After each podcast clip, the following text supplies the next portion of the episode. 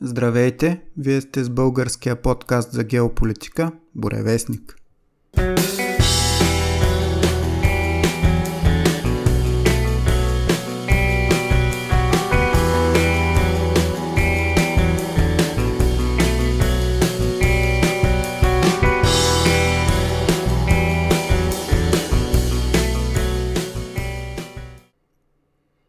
Брой 47 продължаваме нашия разговор с Ганчо Георгиев за глобалните елити и глобалните процеси, като това е втора част от общо 3 на разговора. Приятно слушане! Тъй, ами значи да започнем тогава с а, геополитиката. По принцип, в а, геополитиката, как да кажа, не само в геополитиката всъщност. Ами, изобщо в а, планирането, да го кажем така като цяло, този, който има по-големия план, на по-масштабен план, винаги поглъща този, който има по-малък план.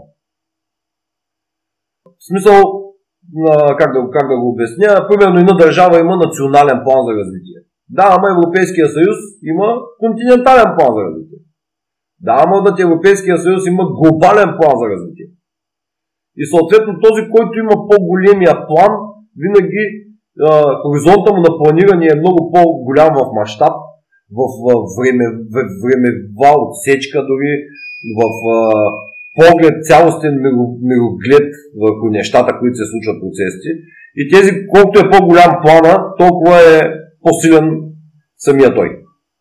Примерно на времето ние сме имали а, план за развитие на българската държава, само че Османската империя е имала план за развитие на двата континента. И не е победила съответно. От гледна точка на стратегическо планиране. Mm-hmm. Та под този ред на мисли искам да кажа, че в света има 6 глобални проекта, които предвиждат развитие на имат визия за развитие на цялата планета, на цялото човечество, на цялата планета Земя. В света има, общо мога да се каже, 6 такива проекта. Единият от тях е проекта на Ватикана, тъй наречения черен, черен национал, който залага на геополитиката. Геополитиката това е политиката на пространството. На, зем, на земята, на водата, но е в пространството. Това нещо а, насочено. А, реално Райх, че, първия Райх, нали, Римската империя, а, после там втори Райх, трети Райх и сега се предвижда създаването на четвъртия Райх. А, тук е момента, може би да кажем, че за потвърждение може да погледнем символиката на немските танкове. Защото всички ние знаем, че символ на нацистска Германия беше причупен кръст, но на нито един немски танк нямаше кръстови причупени, а на всичките имаше малтийски кръст, което е римокатолически символ. Всички танкове немски бяха с тази символика. И реално войната, коя, Втората световна война, и, и, и включително и първата, това е продължение на унези кръстоносни походи, започнали още преди много векове и достигнали своя апогей по времето на Втората световна война, когато Обединената Римо-католическа Европа воюва срещу православния свят и Русия като негов гръбнак и стожер. Да. Та, и първият глобален проект, за който говорим като глобален, е на Ватикан. Втория проект, за който можем да споменем, това е Ислямския проект. Това е на проекта за глобален халифат. Най-просто да го кажем. За превръщането на целия свят в ислямски. Буквално цялото човечество да приеме исляма. Това е, този проект е базиран в като негова основа е, беше посочена Турция, която имаше планове за създаването първоначално на те наречения тюркски свят, който а, да свързва туркоязичните държави от Босфора до китайската провинция Синдзян. Това е, това е земята на уйгурите в Китай. Това са туркоязични, между другото Унгария, забележете Унгария, е наблюдател в този, тези съюзи тези симпозиуми, които се извършват. Защото унгарците най-малкото по езика им може да видите, че далеч не са европейци. Въпреки, че живеят в Европа. Корените не са, не са европейски. Самия народ не е европейски. Както и ние не сме европейски народ. Ние сме евразийски, част от евразийската цивилизация. И когато ни говорят за цивилизационен избор, да, да, да правиш цивилизационен избор е признак на безумие и безродничество. И това означава да скъсаш истинския си корен. Не можеш да, да. да правиш цивилизационен избор. Ти принадлежиш на една цивилизация, с едно, че си избираш семейството. Да кажеш утре на майка си на баща си, вие не сте майка и баща и отивам да си избира други майка и баща. Това е безумие. Това е абсурд. Тая е свободата либералистката, която говорим. Че ти имаш право да си избираш дори семейството, дори цивилизацията, на която принадлежиш. На Евразийския континент, забележете, всеки един континент е обособен сам по себе си остров. Африка, Австралия, Антарктида, Америка, Северна Америка Южна, въпреки че там има нали, връзка между тях, това са си отделни огромни острови. И само и единствено в, на Евразийския континент имаме Европа отделно и Азия отделно. На един остров имаме два континента. Това е политическо разделение, разбирате ли? И реално в, на, Евра, на Евразийския континент има три цивилизации. Едната е евроатлантическата, която в момента ние е наш цивилизационен избор, което, пак казваме, пълно безумие. Другата е евразийската цивилизация, на която ние изконно принадлежим, и това е руската, Русия, като ние е стожер. И другия, другата цивилизация е азиатско-тихоокеанската, това са китайците и народите на Далечна Азия. Корейци, там, виетнамци, така нататък, гръбнат жълтата раса. Да. Това са трите цивилизации, които седят на този континент, евразийския. А, да се върнем към а, проекта на червения политическия ислям, на тюркския на светов, за проекта за световен халифат. Това е обединение, както казах, на тия народи, които от, от Босфора до китайска провинция Синцян. Това е южният път на Куприната. По времето на стария път на Куприната, тези тюркски племена са играели роля на проводник и охрана на цялата тази глобална търговия, която е текла от Китай до Европа. Те са държали южния, южния коридор на пътя на Куприната. Под тяхна под техен, как да кажа, гаранция за сигурност с днешната република. Да. Третия проект, това е оранжевия китайски нов комунизъм. Защо това е великото единение. Това е, и те го наричат единна съдба за цялото човечество. Единна съдба за цялото човечество на китайски се нарича датун. Е тази думата. И това е новия комунизъм с китайска специфика. Който те предвиждат лека по лека да наложат едва ли не в целия свят. Това е техният глобален проект, е така го виждат. Значи, защото аз по мое наблюдение до сега Китай не е колонизатор и няма намере и поне аз така съм смятал и, и смятам, че няма намерение да се опитва да се налага над останалия свят. Може би в някаква зона, където... Китайското разбиране за господство се различава корено от европейското. Пак казвам, това са съвсем различни цивилизации, имат съвсем различен мироглед. Китайският проект, който е с оранжев. Тук искам много силно да наблегна на хералдиката, защото аз пропуснах в началото да кажа. Първият проект, който е на Ватикана, за който говорих, това е, това е черният интернационал. Това е огромна мрежа от а, национални проекти, защото национализма, това реално е ватиканската идеологическа доктрина. Това да се, дели, да се делят империите по националност и оттам да, по този начин да бъдат разбивани и оттам всеки, всяка държава да си има нейната националност и по този начин се разбиват народите. Защото не можем да говорим дори в България за единия народ, защото имаме цигани, турци, арменци, българи и ако почнем всеки да са единия националност, ще разпочти сами други Българи. Да не говорим за велики, огромни държави, каквито са, каквато е примерно Русия, и там по, точно по този начин ето Украина е живия пример за тези нещо. как успяха да промият на тези, на тези украинци мозъци до толкова, че и реално това са руснаци. И, и тази държава се нарича Украина, защото е била покрайнината на руската империя. Украина означава ами- покрайнина. Но те вече са приели, че те са украинска националност. Също правят с днешна дата с Македония. Той да, са българи, които живеят. Да, да, да, да, абсолютно. И, и в Китай го има също разделение. Тия, които са а, ханци, има и хакци. Той са различни националности. За нас китайците се избират всичките еднакво, но вътре между тях те си имат своите раз, разделения и различия. Mm-hmm. Тъй, та, и, та, проекта на Черния интернационал от хералдическа гледна точка говорим, че съдържа основно черно. Повечето им знамена са на черен фон. Примерно Ислямска държава, това е проект на Черния интернационал. Забележете, че техните знамена всички са на черен фон. Проекта за а, глобален калиф, тюркски халифат. Това е червения, червения ислям, това е политически ислям и той е на червен фон. Примерно, ето знамето на Турция, което е изцяло на червен фон. Новият китайски проект, за който говоря, ще бъде на оранжев фон, защото там се смесва златото като жълт цвят и червеното на китайския комуни... на комунизма.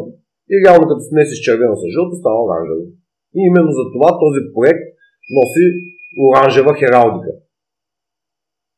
И до голяма степен той нещо са великото китайско економическо чудо, което се случи през последните 50 години, беше финансирано именно от а, господарите на златото. И, и най-големия там златен резерв в света, като се изключи, той е потенциалният американски, който уж е в Форт Нокс. Следващия е на Китай. Тъй. Да. Да, да обясня хералдически. Следващия проект, за който говорим, това са, той е базиран в... Това е юдейски проект, който е базиран в Лондон. Забележете в случая, е много интересно, това е много интересно нещо, може би много малко хора го знаете, са обръщали изобщо внимание на това нещо. Коронацията на принц Чарлз Карл III върху какво беше извършена? както казва Конфуций, не слова и закони, образи и символи, да подчертая символи с черти, управляват света.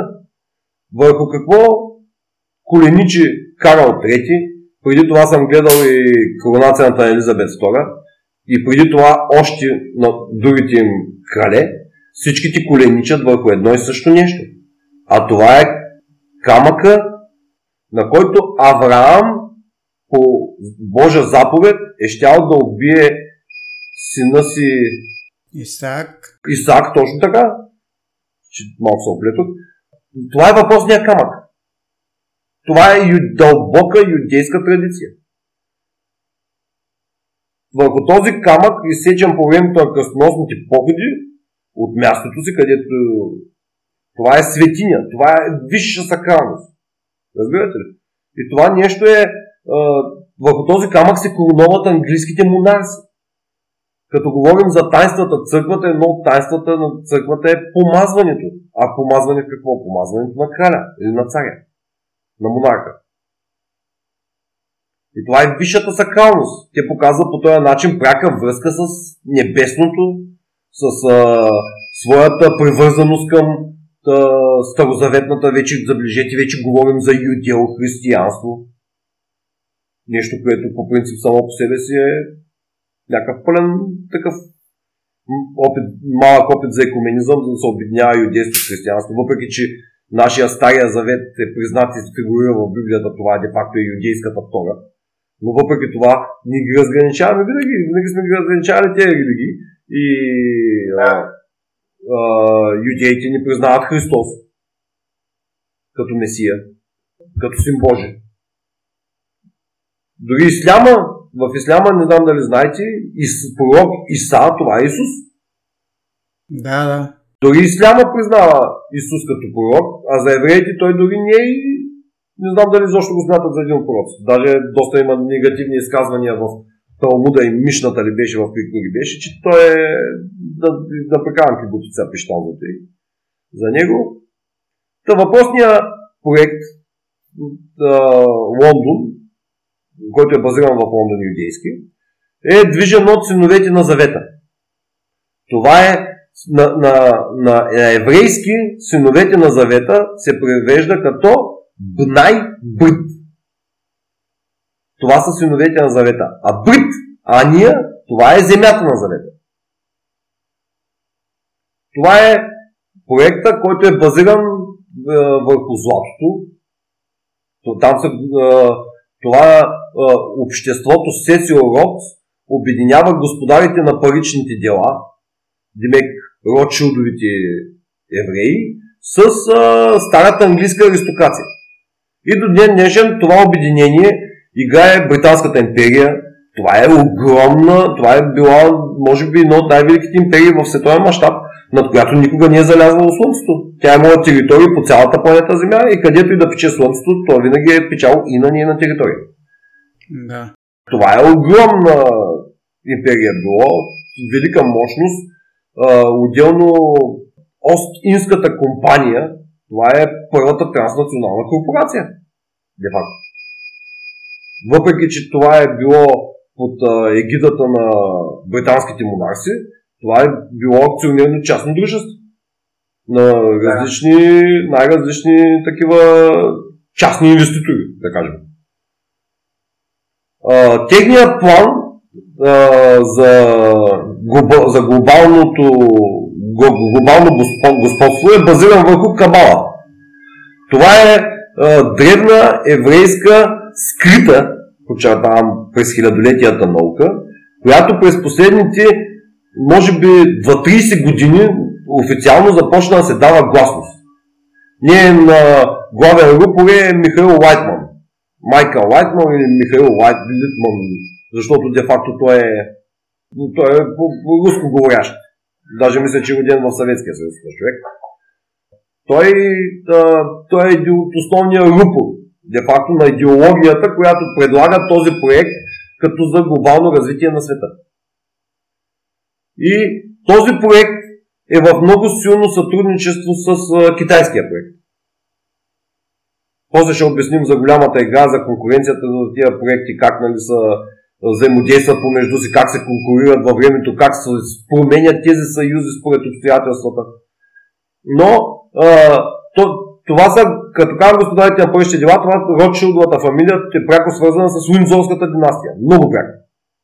Даже мисля, че и кръвни дори. През вековете са, са, са там чрез разни бракове. Та, те, са, те финансират до голяма част китайското економическо чудо. И както казах, оранжевия фон на китайския проект за един път на цялото човечество, този нов комунизъм, за който говорихме, е оранжев поради смесването на жълтия цвят на златото с червения цвят на комунистическото знаме. Затова е оранжев проект. Следващия проект, това е синия проект на либерализма. Това е проекта наречен, това са хамитите, това е тъй наречения, проекта се нарича Нов Вавилон. Той е базиран в Нью Йорк. И неговата крайна цел като идеология, това е трансхуманизма. Това е сливането, безбожното сливане на човека с машината. Това е неоконсерватизъм някакъв вид, те наречените неокони, дето говорят за тях, но това е далеч от всякакъв вид консерватизъм според мен и се е чист либерализъм, но. Говорим за трансхуманизма буквално като визия за бъдещето на човечеството. Това е техният глобален проект. Той е периодически погледнато, той е на син фон. И тук може да вече ясно да разграничим Европейския съюз, НАТО, защото НАТО не е просто армия на Обединените държави, а това е армията на либералите. Затова и фона е син натовския. И на Европейския съюз също. Това е от гледна точка на хералдиката. По този начин може да ги различаваме. Защото е много важно да ги разграничаваме кой е. За трансхуманизма смятам, че достатъчно се говори, книги, книги се пишат. Ето тук един известен наш писател Иван Спиридонов написа цяла книга за него, за трансхуманизма. Има негови интервюта, също може да поразгледате. Отделно твърде много се говори по цял свят вече за това нещо, за сливането на човека с машината за вкарването на чипови. Това означава буквално технофашизъм. Да. И абсолютен диктат над, на, на, на машинарията над човешкото.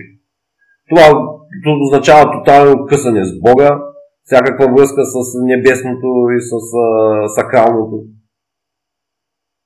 Реално човека му се вменява волята на Бога, едва ли не той създава нова форма на живот. Препоръчвам да послушате какво говори Ювал Ной Харари. Той е пък главния глашатай и оповесен да огласява плановете на трансхуманистите. Той е човека, който... Тук говорим за тясно сътрудничество също с, в момента с плана на Ватикана там за... На, на, на, частично и на момента на Ватикана стоя новия папа, дето го имаме в момента, ама това според мен е моментно състояние на Клаус Шваб. Неговия Great Reset и въвеждане да. на дигитални валути, които са пряко свързани с чип, който ще бъде вграден в кожата на човека. Оттам едва ли не негов пин код ще бъде ДНК-то му. И нали, има достатъчна информация, който се интересува, може да прочете, да прочете доста по. И шестия, последния проект, за който трябва да споменем, това е проекта на Русия. Това е проекта на нашата цивилизация.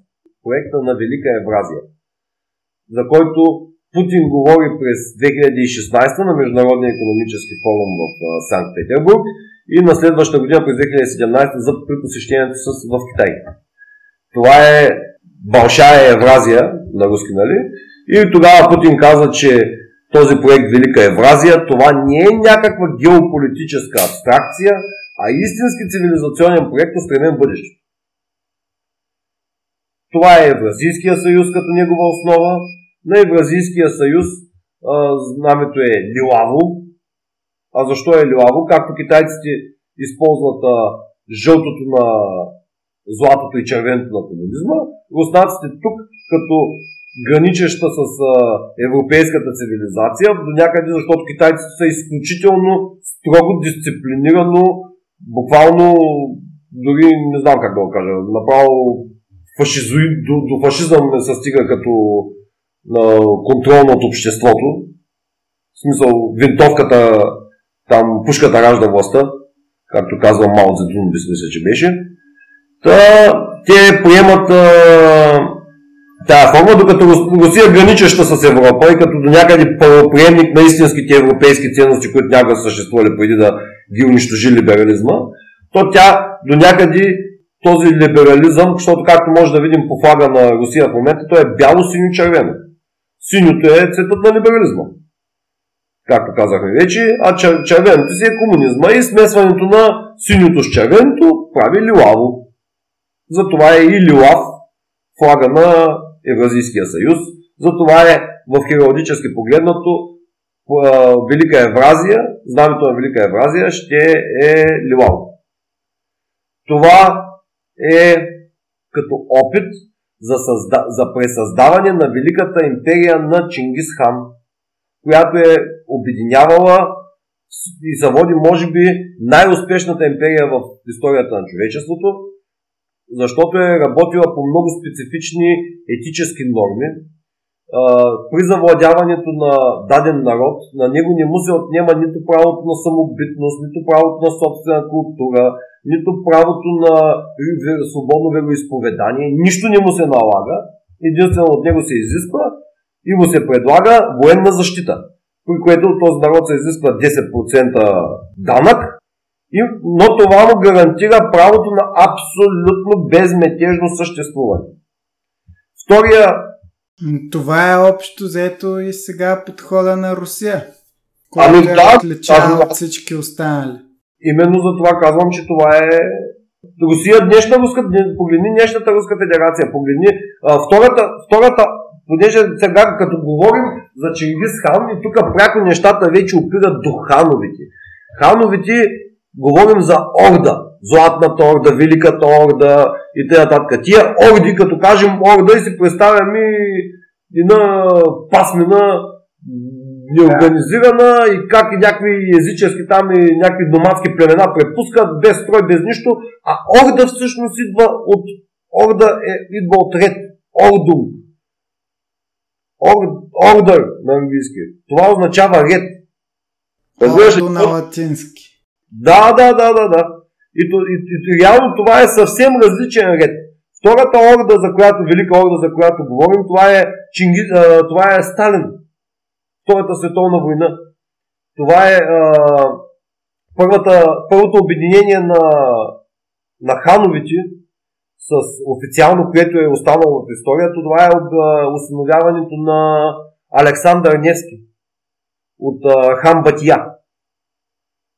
Защото той, имайки предвид, че това е империя и тя лежи върху етически правила, в нея всеки е имал правото на, на своето, пак като си говорим за, конкурент, за конкуриращи се елитни групировки, всеки, всяка цивилизация, която се е включила в тази империя, е имала правото на нейната си елитна групировка, която да изпрати в ханския двор и да участва в общо приемане на решенията.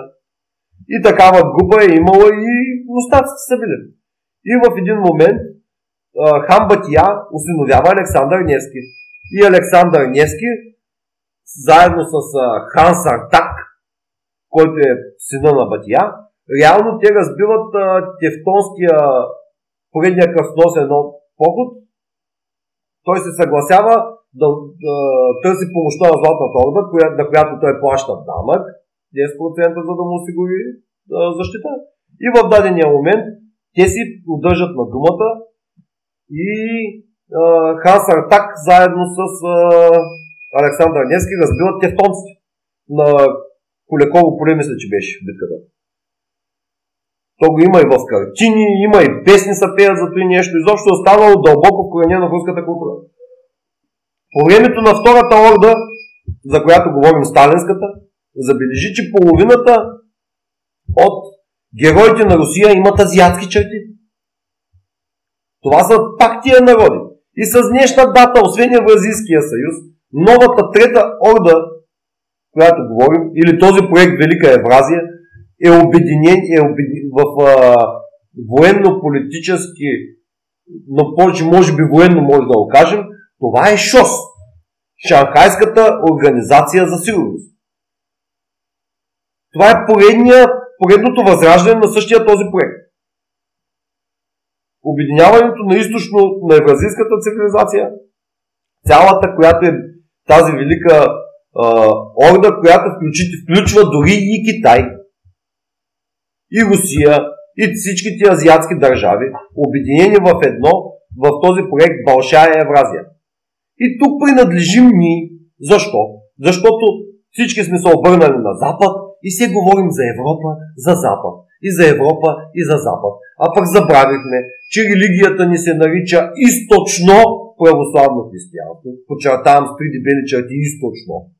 Забравихме, че България е създадена от ханови, а не от крале, императори. А е създадена от ханови, които дойдоха от, именно същ, от изток и от именно същата тази Евразия. Да. И общо взето забравяме си корена. И това е един от начините да помиш мозъка на един народ, да го закажеш, да го накажеш да забрави собствената си история. Както пише Оруел в а, книгата с 1948 година, който контролира бъде, настоящето, контролира бъдещето, а който контролира миналото, контролира настоящето. И по този начин, променяйки на историята ни, те ни променят мозъците в настоящето и оттам ни насочват в грешна посока в бъдещето. И промивайки ни мозъците, вече ние говорим за какво? За цивилизационен избор пълна пустотия, безподобна глупост. Нещо лишено от елементарен смисъл да си избираш ти цивилизационен избор. Ти не можеш да правиш цивилизационен избор. Ти принадлежиш на една цивилизация.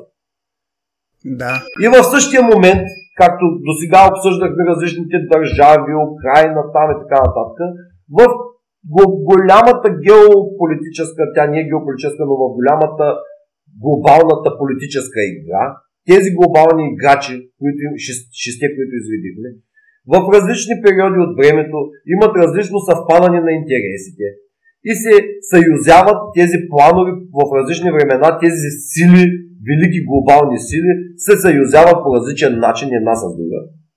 Но това са ситуационни съюзи. Ме аз да питам тук да. специално за китайския проект така. и евразийския, те на практика че ги даваш като два отделни смисъл, би трябвало да са в някакъв конфликт. Както казах, в различните времена те изпадат в различни ситуационни съюзи. Но като цяло еврейския проект, китайския и руския, и включително и турския, и включително и ватиканския, това са все проекти на територията на Евразия. И едно време се говореше за един общ за едно общо континентално пространство от Лисабон до Владивосток. Еми то на практика това се е континента. Да. И това е опита за обединяване на този континент. Значи, пак ти казвам, това са взаимно конкуриращи се в случая ни групировки, а проекти, които в различно време всеки един от тях взема надмощие на другия. Някой път се стига и до сблъсъци, но много често нещата минават на дипломатично равнище. Но всеки един от тези проекти по един или друг начин взаимодейства с всички останали.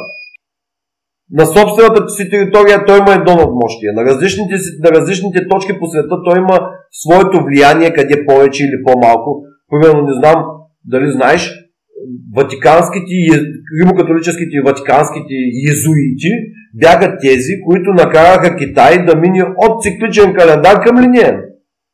Те промениха на китайците разбирането им за време. И главата на а, генерал, генералния секретар, да кажем, че му забравя какво му беше титлата, мисля, че да е генерал на езуитския орден Микеланджело Тамбурини, мисля, че се казва, който е по това време нали, Франция, като, по неговото време Франция като най-голямата дъщеря на Римо-католическата църква, неговата централа там и офиса му е бил разположен в Париж и той казва, има негов цитат запазен, той казва, от тук аз управлявам Китай, а от там и целия свят. Да си припомним примерно опиумните войни. Това беше опита на Китай да се освободи от европейско влияние.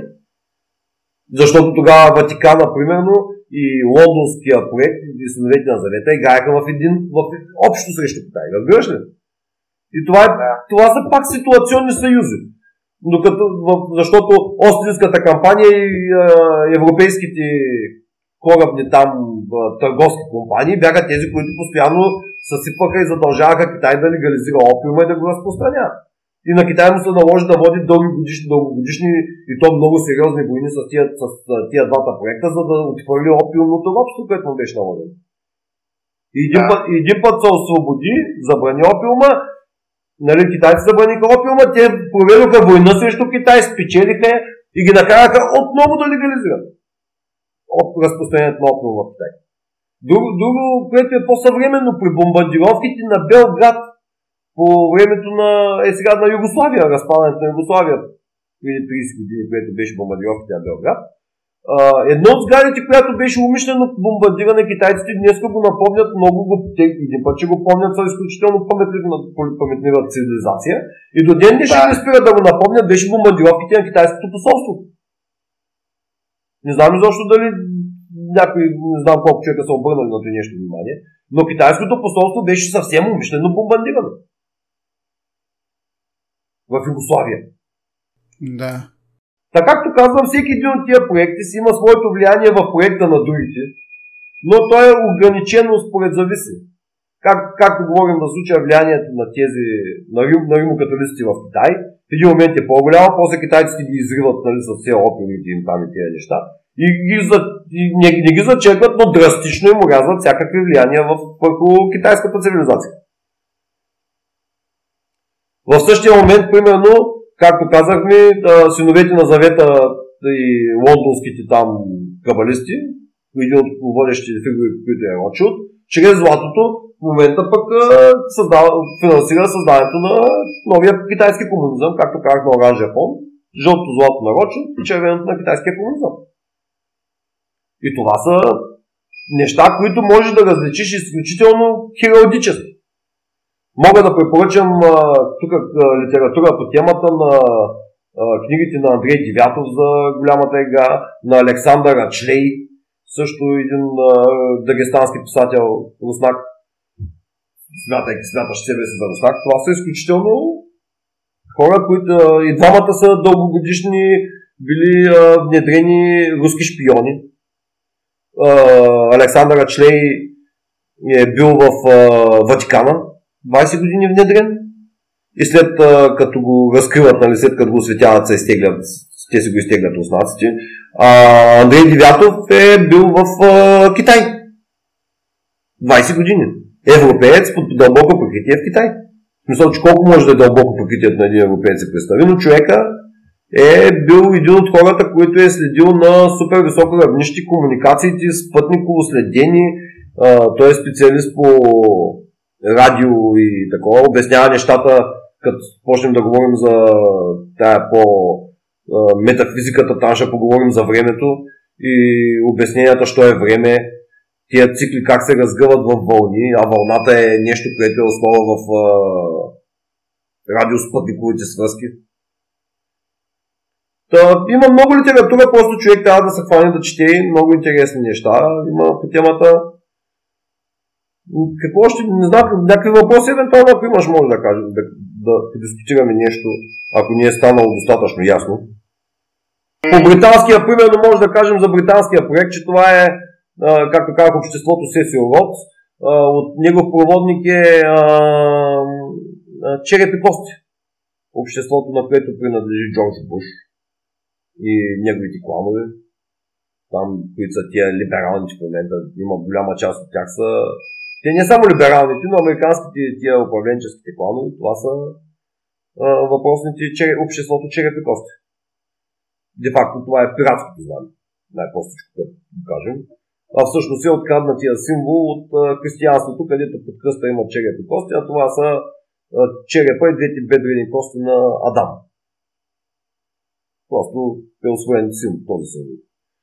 За другия проект, като говорим за юдейския проект в Лондон, какво може да кажем? Това са есеите. Не знам дали знаете, евреите се делят на три типа есеи, садокеи и фарисеи.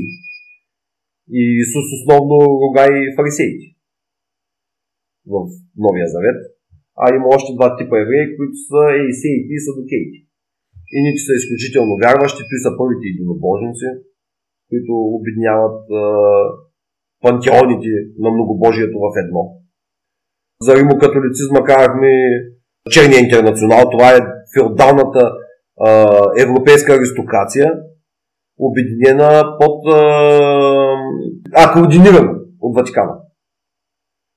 Между другото, първият парад на победата, който Сталин прави, единственият чуждестранен генерал, да подчертаем, който е генерал Стойчев българина, единственият чуждестранен да. генерал, който е поканен, Владимир Стойчев, мисля, че беше.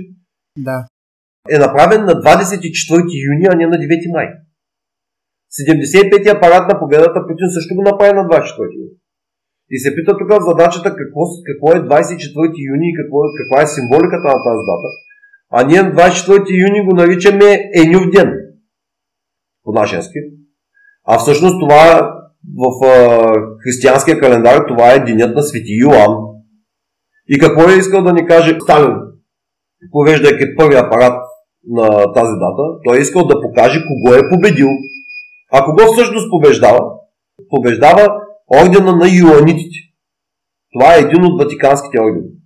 След разгрома му, да кажем, по времето на Втората световна война, и не съм сигурен, може и още от преди да е започнало, но той се, той се трансформира в Малтийския орден. Това е, и, и пак да кажем, на кръста, който е, това е на, на немските танкове, това е Малтийски кръст. Да. Малтийския орден е една много специфична структура, която няма своя собствена територия базирана на някъде, макар че нали имам държава Малта. Но въпреки това този орден има посолства в ред европейски държави. Това е орден, който има посолства. Забележи каква специфика. А, тъй, Друго какво може да кажем, тук не се сещам, ако някакви въпрос после възникнат, ще се опитам да отговоря. Следващия проект казахме е китайския, който обединява жълтото на златото с червеното на комунизма и създава оранжевия фон на проекта.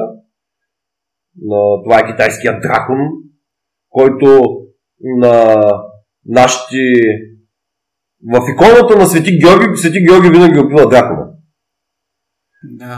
А пък в руската култура има една запазена древна фреска, на която едно момиче води дракона на кришка. На връвчица го води.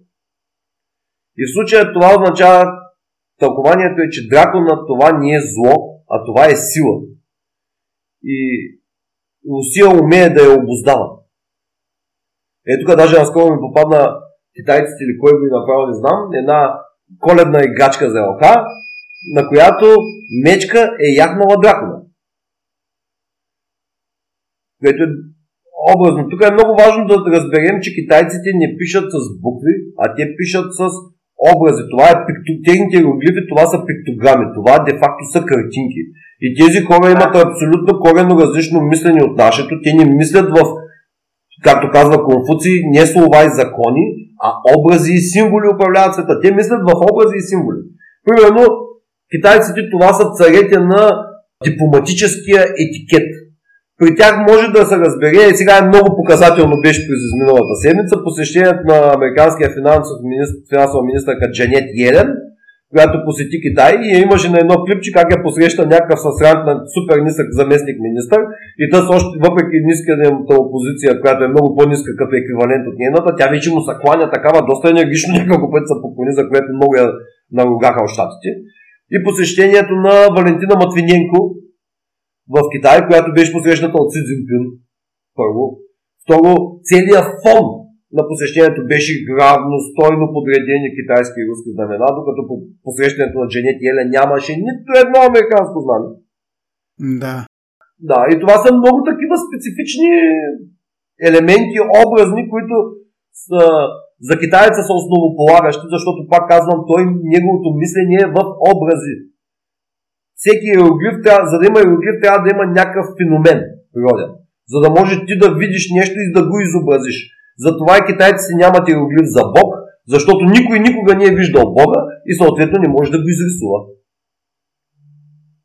Затова те са до ден днешен даото има различни разбирания за небесни енергии, земни енергии, първо из, тая изката на живота, която е, но Дао е иероглифа за път. Да, да, да, но пътя, пътя, пътя на къде води е въпросът. Пътя води в небесата. Техния. Въздигането на човека към небето. Между другото, Майде тук да влизаме в физични детайли, тук да намесвам Дионисия, Верахи и китайски дракони различни. Но по принцип това е пътя към пътя на небето.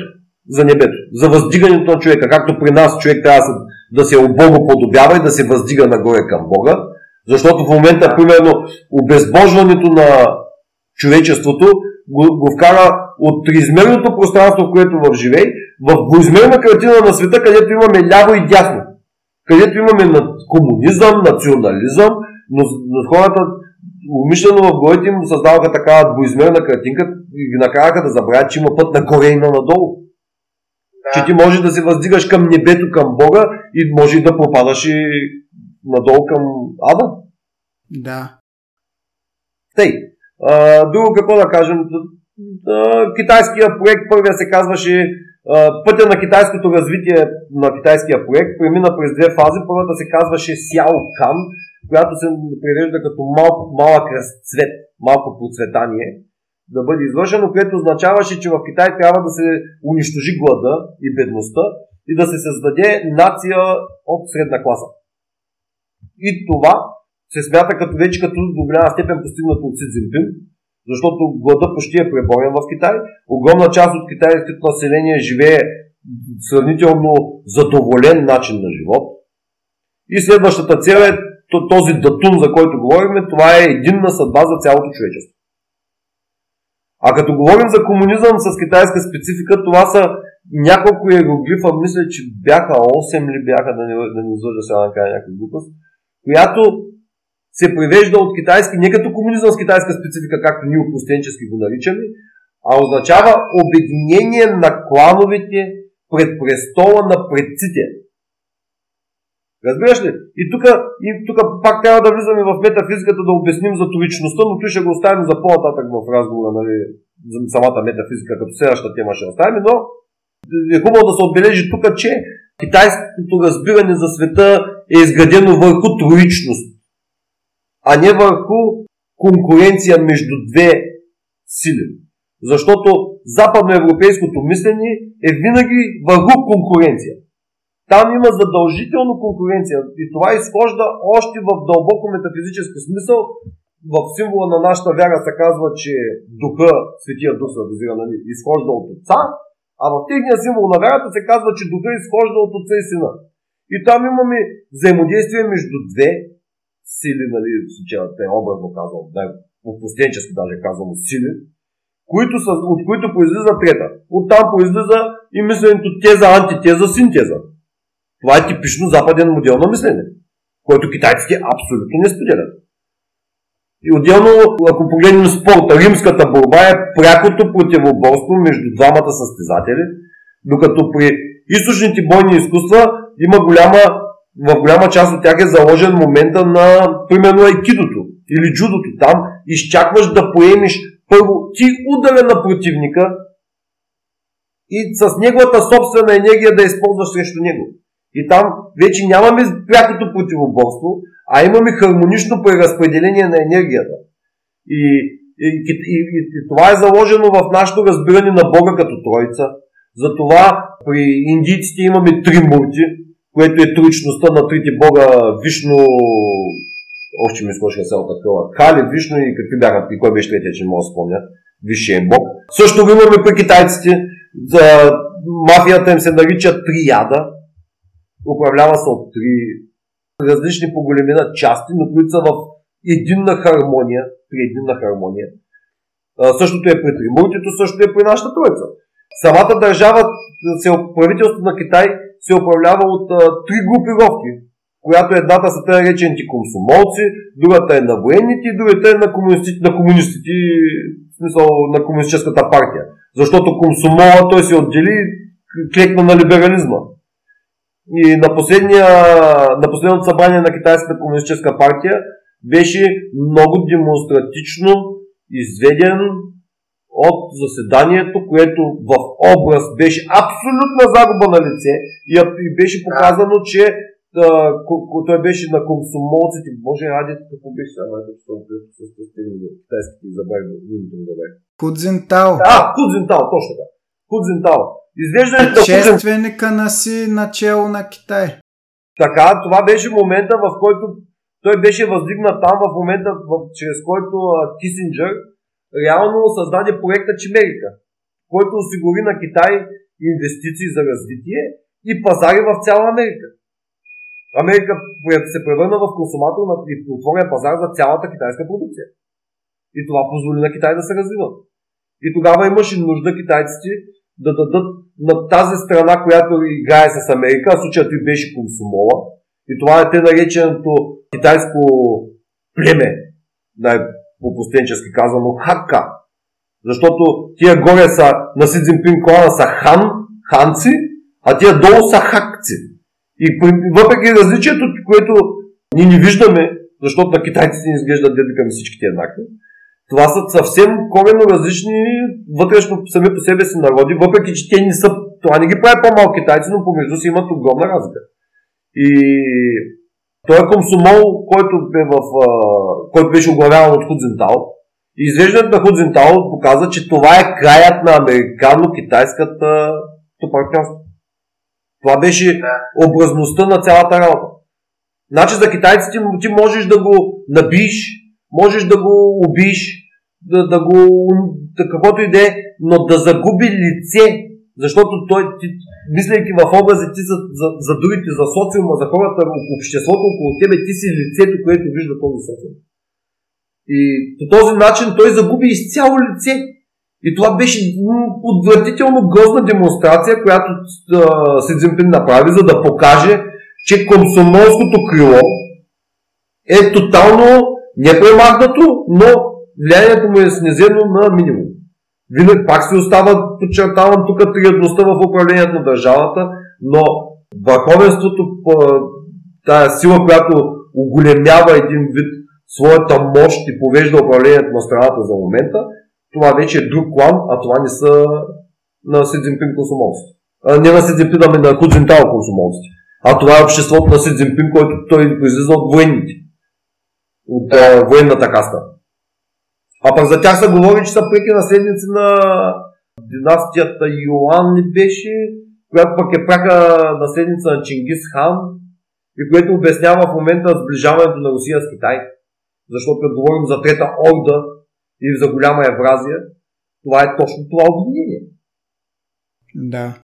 Другото, което и когато направиха на тази орда, обединението е символ е Сокола, който при посещението си в Узбекистан, в гробницата на Мурта Мерлан ли беше, с един огромен син купол, където а, имаше среща на лидери. В Самарканд. В Самарканд, точно така. Че въпросът е, че, че там присъстваше дори и папата. Като говорим за обединението на Евразия. Това е доста символично. А и между другото, прословутия тризъбец на украинското знаме. Той знаете ли всъщност какво е? Той не е никакъв тризъбец, това е стилизиран сокол, който вместо да лети нагоре в небето се е устремил надолу в ада.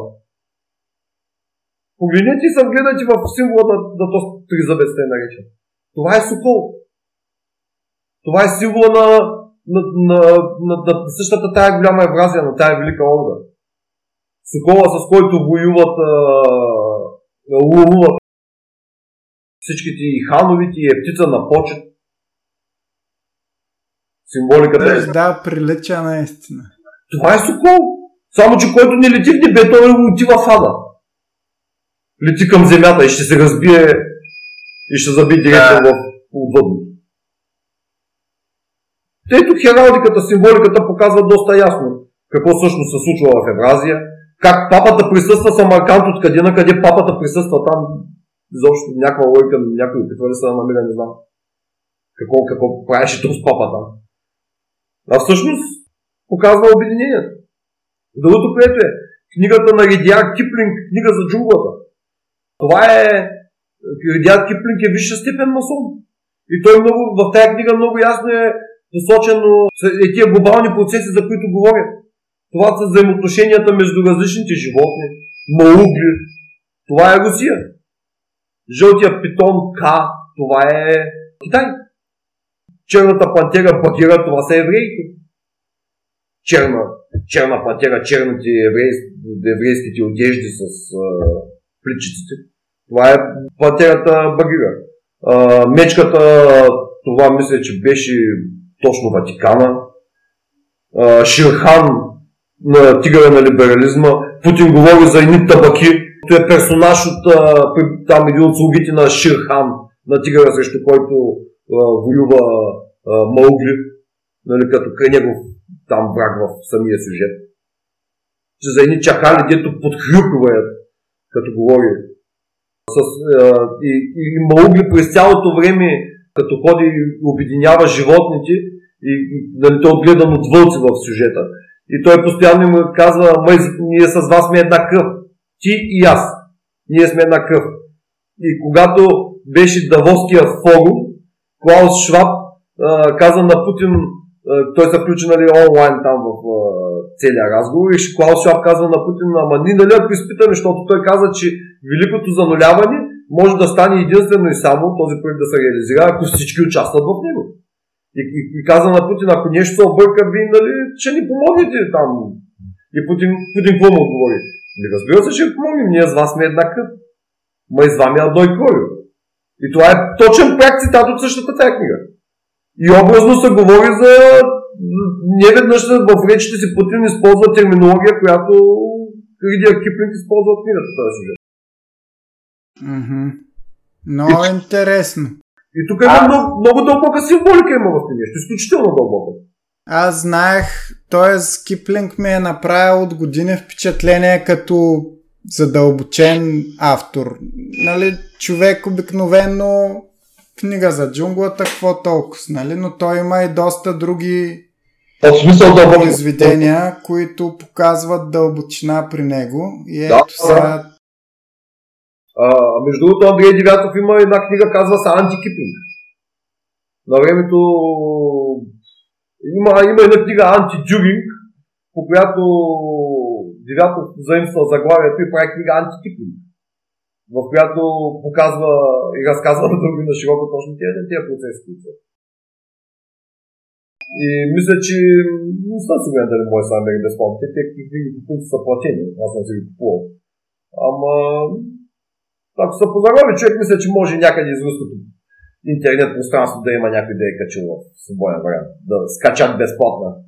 Доста вероятно, да. Да, да, да, да, те там са царяните селата. Да. Да, на патентното право не се признават. Нали? Макар, че са техни дейци, предполагам, че малко или много уважават да е надали. Е, да. Би, биха си позволили. Та така, за обединението на Велика Евразия и нашата принадлежност към нея. Другото, което е, в тази Велика Евразия, от България, че от, още по-назапад от Сърбия дори, до Монголия, пишат на кирилица. Кирилицата, която е създадена в нашите земи кирилицата, за която в, като се говори Путин, понеже когато каза за македонските братя Кирил и Методи, и тук цяла България се взриви човек. Викнаха всички, а, той, виж го, те българите не признават. Чакайте малко е хора. Кирил и Методи създават глаголицата, а кирилицата я създава техните ученици в Плиска. И, и няма никакво противоречие тук. Не знам за какво се възмущавате. Путин говори за братята Кирил и Методи, които техните ученици признават като техни висши учители и двамата са признати като светци, не че учениците не са. На празника на свети седмочисленици, това са петимата ученици на Кирил и Методи и Кирил и Методи. Да. Но кирилицата създават България техните ученици. И когато Путин говори за македонските братя Кирил и Методи, нямаме никакво противоречие. Не знам на какво се възмущавате. Вземете се образовайте малко по. И другото, което е, в от хиляда години, откакто Русия е пише на кирилица, откакто са изпратени, защото кирилица отива в Русия чрез а, християнската литература, която е написана тук в а, България, пак в Писка, и, и отива в Русия, и през нея кирилицата реално влиза в Русия, чрез тази литература, божествената, защото това е църковно-славянския език и кирилицата е един от четирите езика, който е признат за свещен, защото с него, на, на този език се говори с Бога. И другите останали са еврейски, латински и старогръцки. И това, е, и това е свят език. И няма, пак казвам, никакво противоречие с че Кирил и Методи са македонски братя. Защото не те. И другото, което е, в деня на свети седмочисленици, в църковните песнопения в Русия, от над хиляда години се пее едно и също. И в тези песнопения се говори за светите български просветители. Така че никой не успорва, като вземат тук да съживяват, нали, а, как, как, как, там славянска азбука, не знам какво Никой не отрича българското. Пее се в църквите, само че ви до толкова са се отдалечили от християнството, че не познавате собствената си вяра и не знаете какво са пее. Нямате никакви наблюдения в сферата. А това е, никой не го отрича. И до ден днешен, всяка година на този ден това се повтаря. Като си говорим за приноса на България в евразийската цивилизация. Там на последното, ами, на последното ми интервю, което давах на последните избори, като бях там, като бяхме, както и да е там, като давах едно интервю. И а, преди мен говори Николай Малинов той човека из, изрично каза, ние сме спойката. На времето, като идва Дмитрий Ликачов в България, какво казва? Аз съм щастлив да бъда в родината на моята родина. Ние сме, да, точно. ние сме духовният корен на евразийската цивилизация. Да не говорим, че най-вероятно сме генетичния кръвния корен, защото тия ханови, които създаваха България, са същите ханови, от които произлязоха и Чингис хан, и, и Тимур Тамерлан, владетелите на целия евразийски континент. От океан до океан, от Тихия до Атлантическия океан. Той са нашите предци. И няма никак, нямаме никакъв причина да воюваме с хората, които са, на които сме дали духовно начало и че, че много е вероятно дори кръвно, защото съвременните, о, пък да влизаме сега в генетиката, защото пък съвременните генетични изследвания ясно показват, че ние сме, буквално сме една кръв. Защото бялата раса е, гена на бялата раса е R1 и е разделен на две R1A и R1B. и R1B, мисля, че беше западноевропейския, а пък R1A е източноевропейския и евразийския. И дори къвните генетичните изследвания с днешната генеалогията доказват, че ние принадлежим дори и по кръв на тази цивилизация. И за какъв цивилизационен избор можем да говорим тук? Да се обърнем срещу духа на предците си, на народа си, срещу културата си, срещу собствената си кръв, да се обърнем и да станем европейци, човек. Безумие абсолютно. И ви пълнят гоите с глупости, не знам, гледам вече, той правителството и сега го гледах на глав, 16% одобрение имало. Демек 16% от мозъците на българите са промити. Да.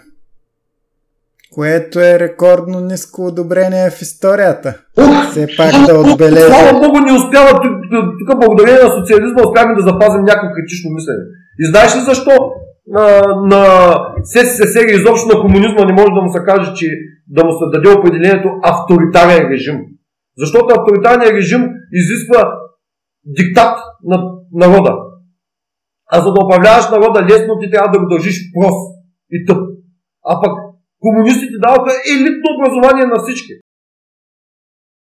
И благодарение на това образование, без да го осъзнават много от нас, и, и знанията, които са имали нашите родители, нашите баби и дядовци, и генетично един път и втори път по, чрез предаването на тази информация през поколенията, благодарение на това ние днес устояваме на тази западна пропаганда. И за какъв авторитаризъм може да говорим тук при положение, че имаш свръхобразован народ, който през последните 30 години естествено затъпява. Но до, до, до, до, до ефекта не може да го занулиш за 30 години. Да. Аз исках да питам специално за комунизма. На мен ми изглежда, че му предаваш по-голямо значение, отколкото би трябвало да има, защото моето разбиране за него е, че е една идеология, която е изкуствено вкарана в Русия от Запада, за да се осъществи с революция, за да се смачка царска Русия.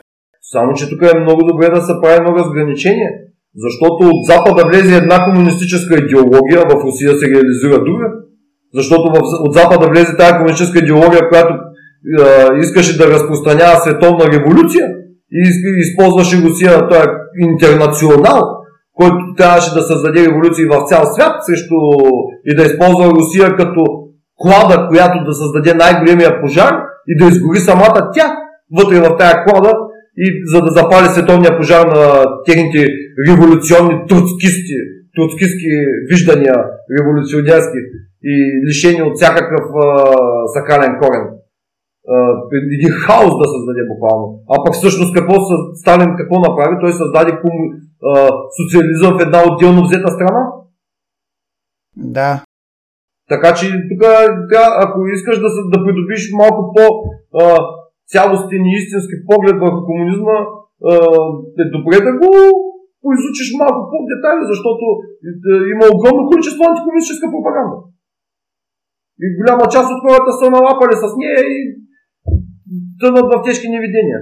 Комунизма, реално руския комунизъм, който беше изграден, това беше опит за изграждане на Царство Божие на земята, но без Бога. И затова е рурден. Защото нямаше сакрален корен. Затова рухна този строй. Иначе погледни, да. погледни му резултатите, човек взеха България от мутика и оставяха с ядрена енергетика и космонавти. Реално комунизма даде изключително високи плодове. И пак ти казвам, образовано население. И то му даде елитни образования. Висшето образование беше безплатно. Всеки, който искаше, ходеше да учи. Аз съм съгласен, че не може всички да отидат да учат. Ама всеки, който имаше желание и заложби някакви такова, биваха развъни и на сила караха хората гадните комунисти учат. На сила образуваха населението. Той как се връзва с авторитарен режим, че не може. Ако искаш да си авторитарно да властваш, държиш народа, тъпи го управляваш лесно. А тук е точно обратно. Другото, което и Сталин е богослов образование. Да. Чел ли си му стихотворенията на Сталин? Не. Първото и последното стихотворение на Сталин, а, за последното съм сигурен, той другото дете съм го чел, не съм сигурен дали първо, но е още преди да стане Сталин, Йозеф Дигашвили на 18 години го пише. Ходил он домък домой, стучал се от чужди дверей, с дубова его пандури, с нехитрую песен своей.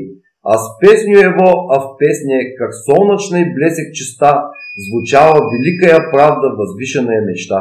Сердца, превратени в камень, заставил сдобиться сумел, э, будил он разум, дремящий в глубокой тьме. И, а вместо награда люди его земли отверженном отраву в чашу поднесли. Пей, проклятий, присуши до дна, и правда твоя не нужна нам, не, и песня твоя чужда нам, и правда твоя не нужна. На 18 години написано това стихотворение, кой знае руски, нека, надявам се, ако не знаете кой е пандури, това е музикален инструмент. Грузински.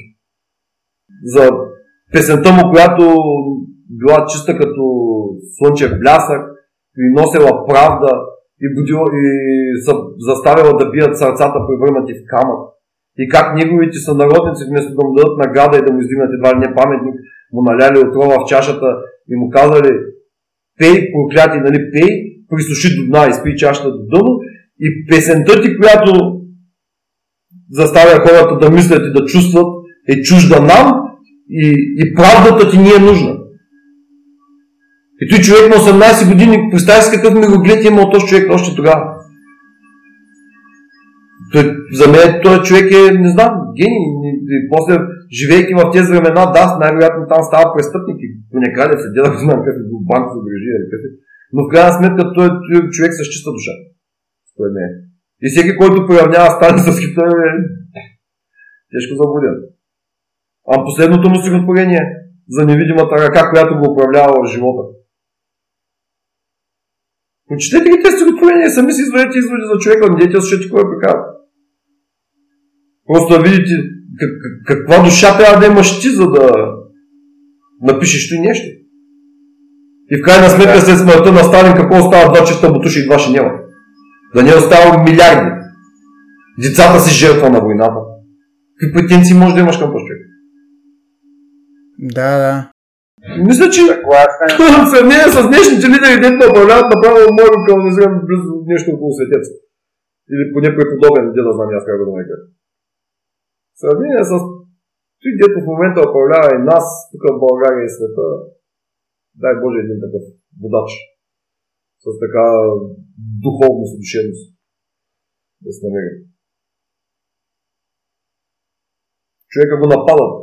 Цялата му държава нападат. И то пак цял континент е нападал. Имало и стотици хиляди румънци, унгарци, освен германци, никъде за нещо. Да, да. Тъй, че... Общо взето от съюзниците на уста, само ние не пращаме от европейски. Да, да, да, да. И, и, и, говорим после за примерно Русия дава 20 милиона жертви. Да, съгласен съм човек, ама се предвижда от тези жертви да бъдат 60 милиона. И ако ти има план за убийство на 60 милиона души и ти успееш да ги сведеш до 20 милиона, ти какъв си? Убиец или герой? Да. Значи, не трябва да се гледа много едностранно. Нито на комунизма, нито на тези събития. Според мен имат много страни, които умишлено се пренебрегват, се ваят тигри за само Със сигурност, да. Аз, между другото, произлизам от два рода. От едната страна по бащина линия съм наследник на видни капиталисти. Прадядо ми е бил в, прадядо ми е бил в 18-то народно събрание, мисля, че беше на Александър Стабулиски депутат. Царя е идвал дома на гости. От другата страна по майчина линия проистичам пък от виден комунистически род. Тодор Живков идваше лично да награждава дядо да му слага медалите. И не мога да бъда обвиня в пристрастие, искам да кажа смисъл. Много интересно, да. Защото точно в България е това е големия проблем за мен, е, че много лесно се нася разделение и който симпатизира на социализма, отрича, например, царството, отрича всичко тогава или почти всичко. Говори се нали, за монархофашизъм и така нататък. И обратно, хората, които ненавиждат социализма, съответно възхваляват царството. А всъщност за мен трябва човек да да вземе, да вземе доброто от всички досегашни управления и да и да се получи от лошото съответно. Знаеш какъв е първия има те наречен исторически приоритет, за който ти казах, че се използва за да се променят мозъците на народите. Да се, краде, да се унищожава историята им, за да могат да, да ти дадат после правото на цивилизационен избор. Нали? И, а, той е исторически приоритет и основният инструмент, който се използва като първоначално е да те накарат да гледаш критично на историята си. Това е основен инструмент. В момента, в който накарат да гледаш критично на собствената си история, ти почваш ти подсъзнателно почваш да мразиш историята си, там почваш да мразиш хората, които са били част от история, съответно намразваш собствения си народ. Оттам намразваш корена си, оттам почваш да търсиш цивилизационен избор. Вижте да ние сме били лоши 1300 години, пък европейците какви са хубави, значи няма да сме евразийци. Не, не, не. Европейци ще сме. Тъпне. Критичното мислене към собствената ти история, това е огромна нещо.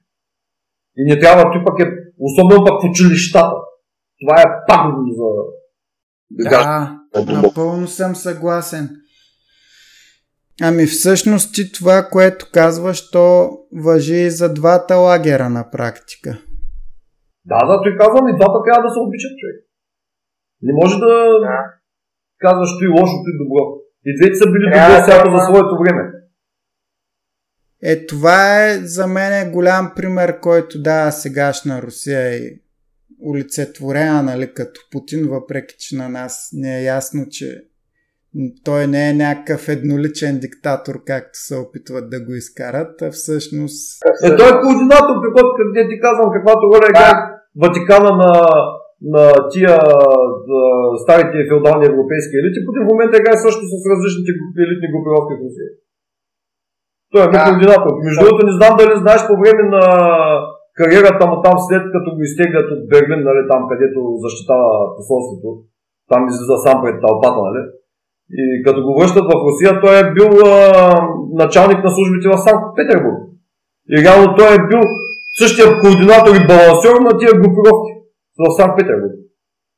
И сега само, че да. същата функция на по-високо ниво. Просто човека да. го вижда, че е добър. И се развива. Исках да го дам за пример въобще за подход на Русия, за приемственост, която Русия на Путин е напълно приема като и като добро, и като лошо, и царска Русия, и Съветския съюз.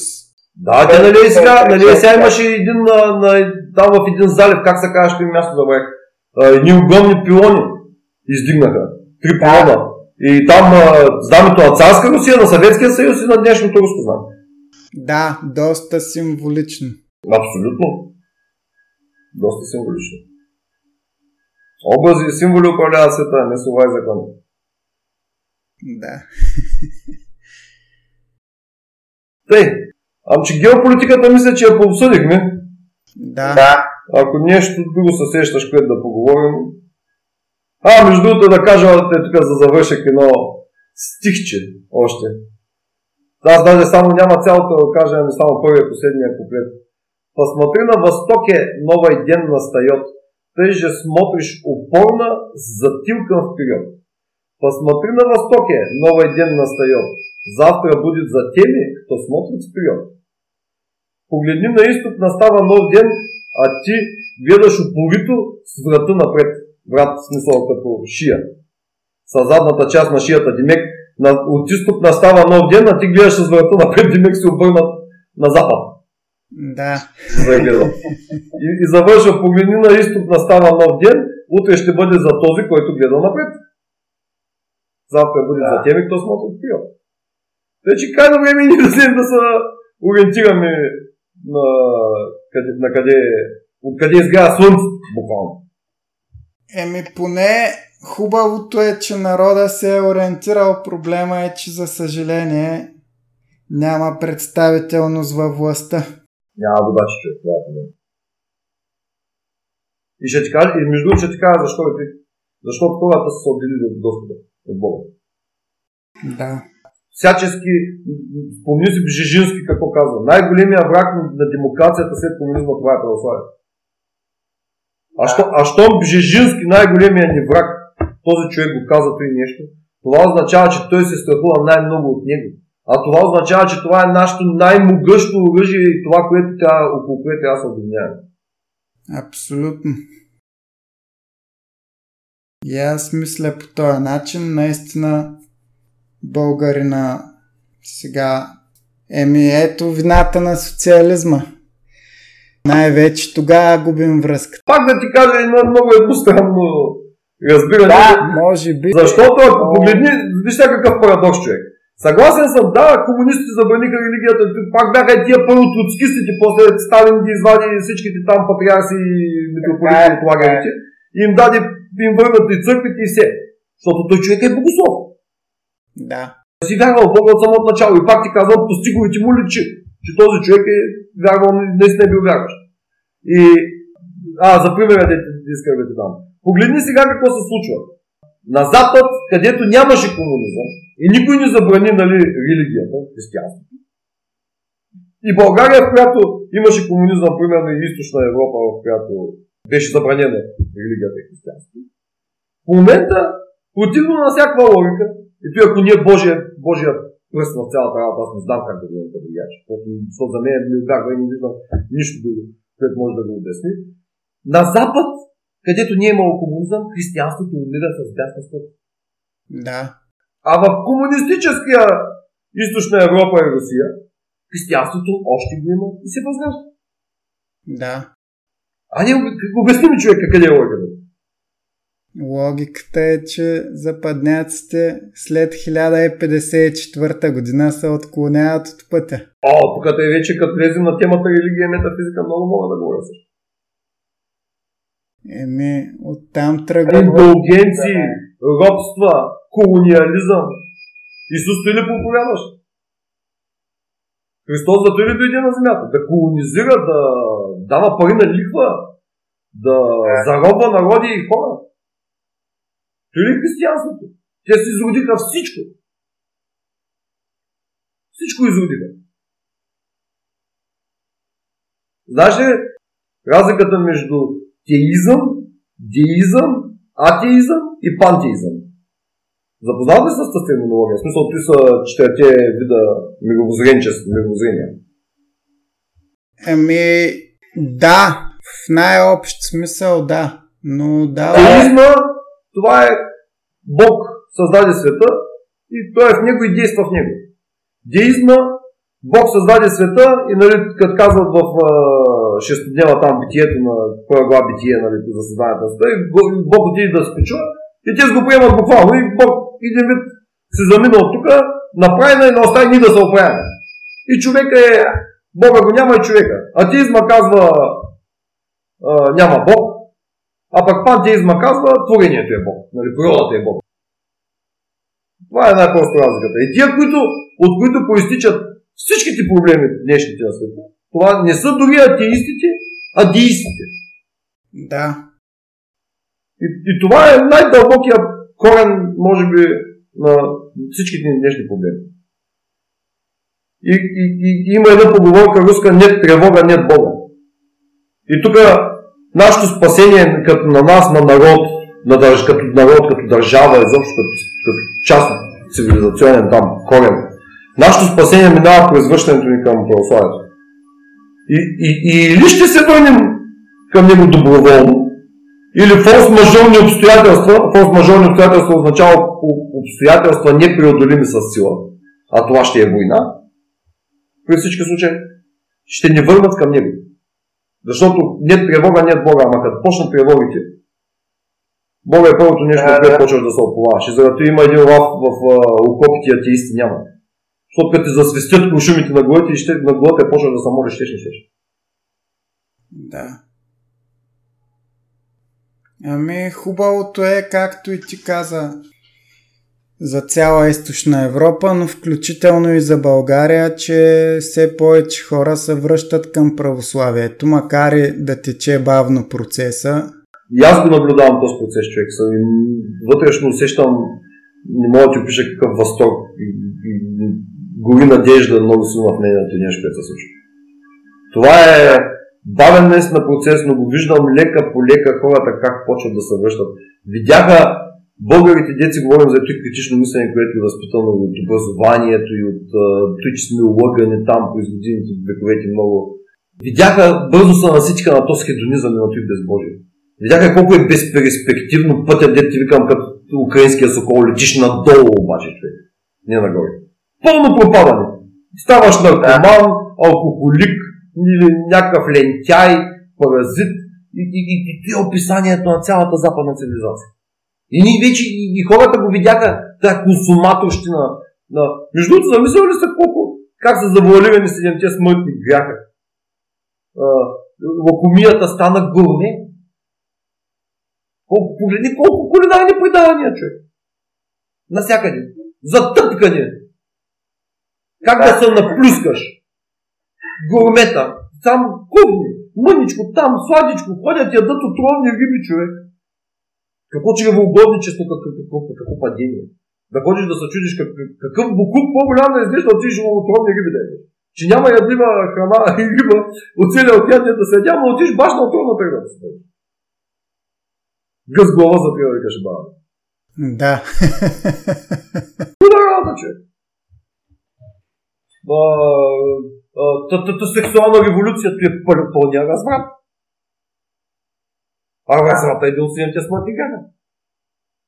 Разврат от всякъде човек. Голота, пошлост.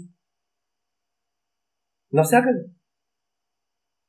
Ама ние, ние сме за свободата, за равенство между половите. Той даже вече демодия как е равенство между половите. Равенство между безчетните джендъри, де че се Аз не съм хомофоб човек. Разбираш ли, не, не ги мразя тези хора. Ама съм баща на две деца и на няма отдавна никой да ми възпитава детето в тези Еми да. И съм склонен на много радикални действия. Да го допусна и, и не съм само аз. Большинството са като мен. Всеки нормален човек, който има деца. Ти представяш си, този дете разправям за този Новал Йоар Харари, да ни казвам откровен какъв е. Амбряш. Че а, с съпруга си, той е мъж и с съпруга си имат усиновени две деца. Ужас. Меко казвам. Да. И той да ме всячески. И, и пак ти казвам, или се връщаме към Бога и към Божия ред, или ето и нещо ще напомете. Ама няма и да напомете, защото ще дойдат такви стревоги, че ще, ще пак се върнем към Бога. Между другото, знаеш ли, то тук малко извън темата, преди до сега говорихме, ама международното банково право е базирано върху британското банково право. А при него кредитите по договорите падат при форс-мажорни обстоятелства. Само и единствено задължението на кредитирания към кредитора пада, може да падне единствено само при форс-мажорни обстоятелства. А това са войни, блокади, природни бедствия, епидемии. И забележи, че коронавируса не стана епидемия, а беше пандемия. Защото ако беше стана епидемия, ще да е форс-мажор и ще да паднат а, задълженията по международното кредитиране. Ама никой не го обяви за епидемия. А стана, си остана пандемия. Още едно нещо. Не е ли? Пандемията не е ли по-голяма от епидемията? Пандемията не е ли... Е, да ти кажа честно, вече не знам, не мога да аз не съм сигурен вече кое е по-голямо, защото те постоянно измислят нови терминологии. Е, да, да, да. Економическия спад вече се нарича негативен економически ръст. Да, Когда, да. Когато е негативен ръст. То, то се смалява, ама де-факто расте негативно. Да. Ето и да ти разправим либерализма как подменя всичко. Абсолютно, абсолютно. И то не слъжавам, виж какви терминологии вземеш, че са някакви безумни понятия. И так, много горещо препоръчвам книгата да се чете на Джо Чоуър 1984 И на Олдъс, и на, и на, и на Олдъс Хъксли прекрасен нов свят. Да, да, чел съм ги тях поне. Те поне не са големи. Бързо се четат. И Библията също горещо препоръчвам да се чете. Защото живеем, да. в, буквално живеем в последните времена. Антихриста идва. И след него ще дойде и второто пришествие. И, и пророчествата се сбъдват. Конниците на Апокалипсиса от откровенията на Свети Йоанн. Война, епидемия, смърт и глад. Еги те са тук. Пандемията, економическата криза ще предизвика глада.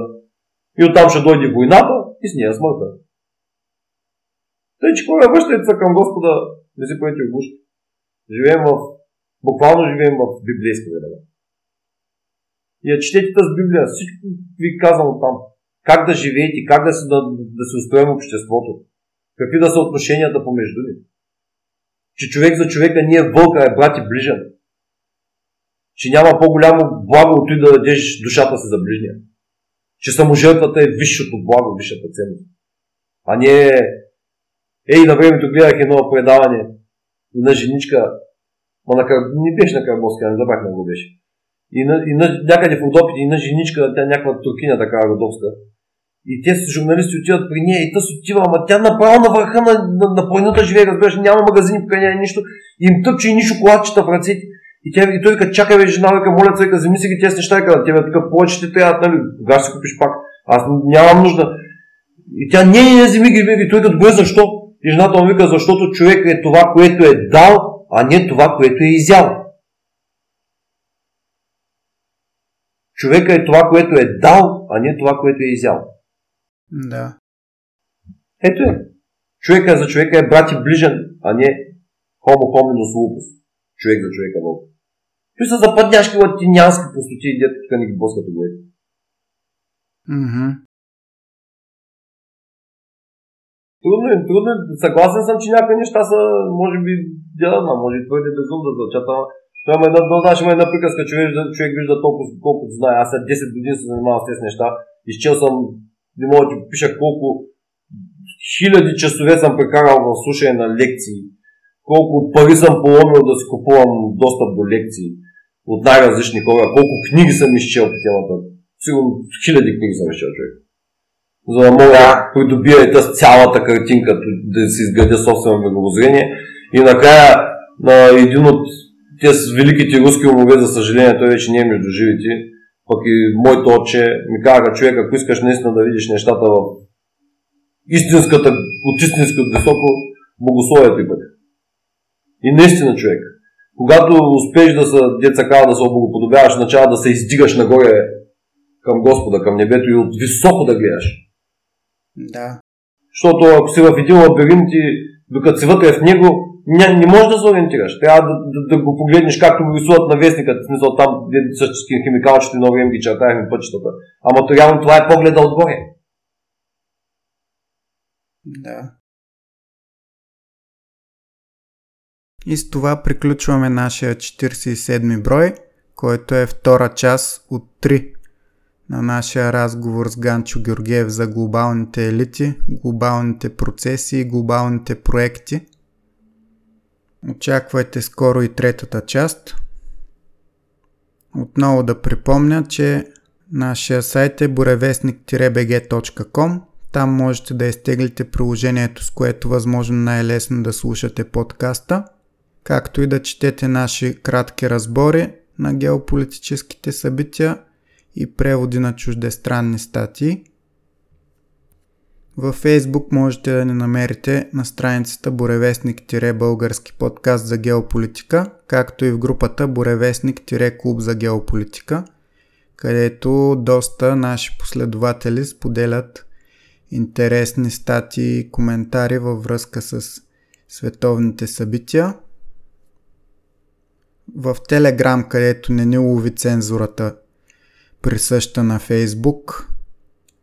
Можете да ни намерите в канала Боревестник, както и в групата Боревестник Клуб за геополитика, където също споделяме доста интересни статии и мнения от различни краища на света, свързани с геополитиката. Благодарим, че ни слушахте и до следващия път.